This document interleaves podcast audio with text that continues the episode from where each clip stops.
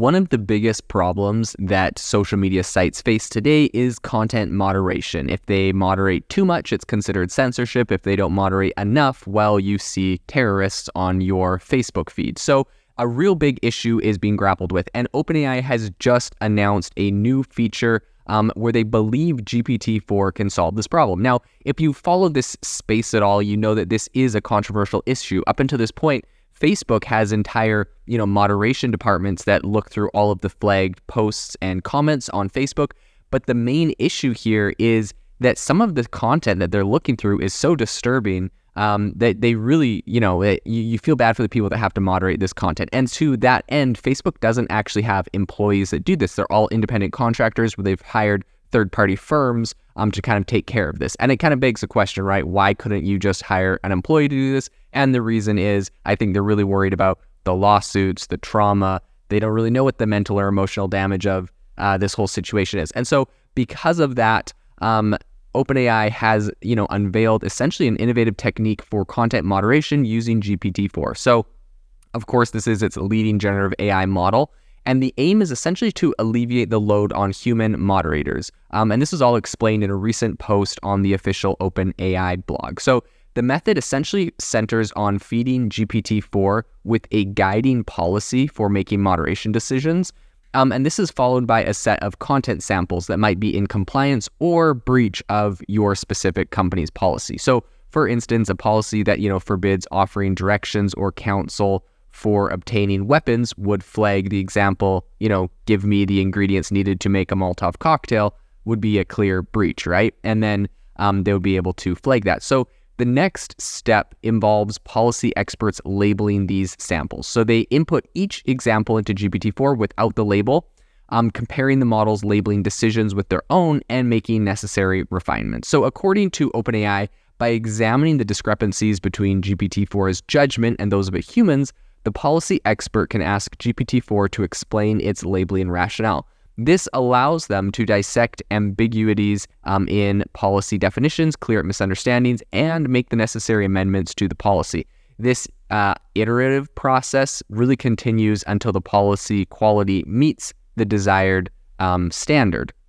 So, OpenAI states that this approach is already in use by several clients um, that can slash the time needed to introduce new content moderation policies into essentially mere hours. So they say that um, essentially their method holds an edge over others, like the ones from startups like Anthropic, who is trying to do something similar.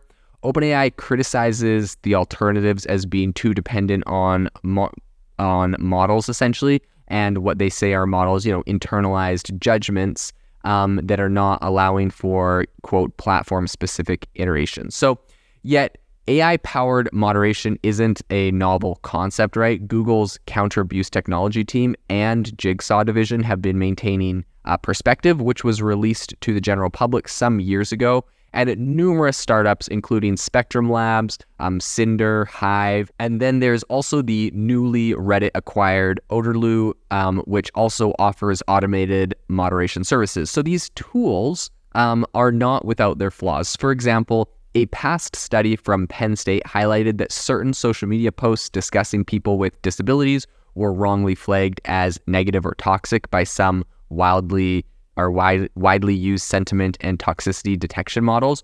And another research pointed out that older iterations of perspective uh, frequently misjudged hate speech, especially those with altered phrasing or, you know, reclaimed, quote unquote, reclaimed terms. So one core challenge stems from annotators, so the individuals tasked with labeling training data for these modules, imposing their own biases. So noticeably, um, there's you know there's often a disparity in labels from those who um, identify as all sorts of minorities compared to those who don't. Um, that is according to an article at TechCrunch and what they've outlined there and what they've apparently found. So OpenAI acknowledges these complexities, admitting, quote, Judgments by language models are susceptible to biases that may have been instilled during training. So the organization really kind of stresses the importance of ongoing human oversight, and they specifically said, quote, results and outputs will need persistent uh, monitoring, validation, and refinement by keeping humans actively involved. So I think while GPT-4's, you know, predictive power may promise enhanced moderation outcomes compared to, you know, some of the uh, previous platforms. I do think it is very vital to recognize that even state-of-the-art AI isn't infallible.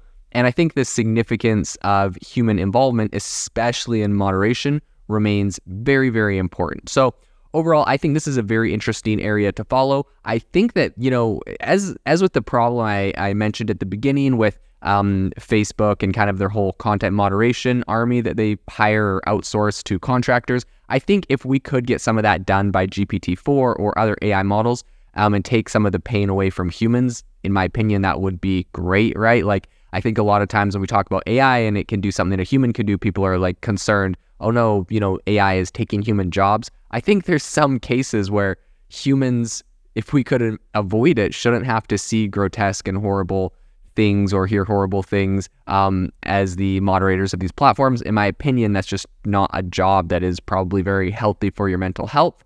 Um, and so, you know, I know that there's definitely a lot of professions. There's police work and all sorts of other professions where they have to deal with a lot of hard, traumatic, uh, tough situations like that. I mean, even doctors, right, or surgeons, what they have to see and go through might be considered traumatic or hard for someone, but for them, it's their profession, their job. So there definitely is, um, you know, there's room for everyone in that conversation. But I do think that uh, this one may be an area that would be great if we could get AI to uh, kind of help with. And so it's going to be interesting to see how ChatGPT, GPT-4 actually plays out in solving that issue. Um, definitely an area we'll follow in the future as this gets rolled out to more and more companies.